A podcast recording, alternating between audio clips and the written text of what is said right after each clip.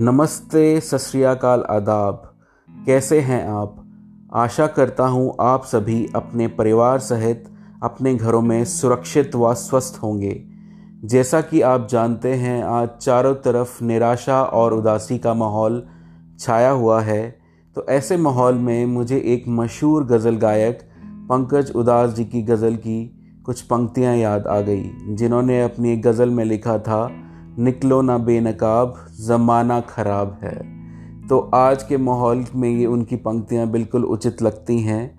तो मैंने सोचा इस नेगेटिव माहौल को थोड़ा पॉजिटिव बनाने के लिए मैं भी कुछ करूँ। तो मैंने कुछ पंक्तियाँ लिख डाली, जिनको मैंने एक कविता के रूप में प्रस्तुत करने की कोशिश की है। आशा करता हूँ आपको ये कविता पसंद आएगी। तो मेरी कविता का शीर्षक है, वक्त गुज़र जाएगा। बुरा हो या अच्छा हो, वक्त तो गुज़र जाएगा। सिरहाने पे सिर रख के तो फिर सो जाएगा। सुबह जब आँख खुलेगी तो अंधेरा छट जाएगा। सूरज की रोशनी में ये उपवन फिर लहलहाएगा। हर डाली डाली पे फूल फिर महक जाएगा।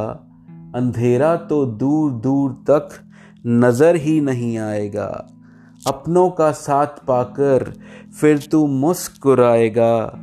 सावन की उस पहली फुहार में तू झूम के गाएगा।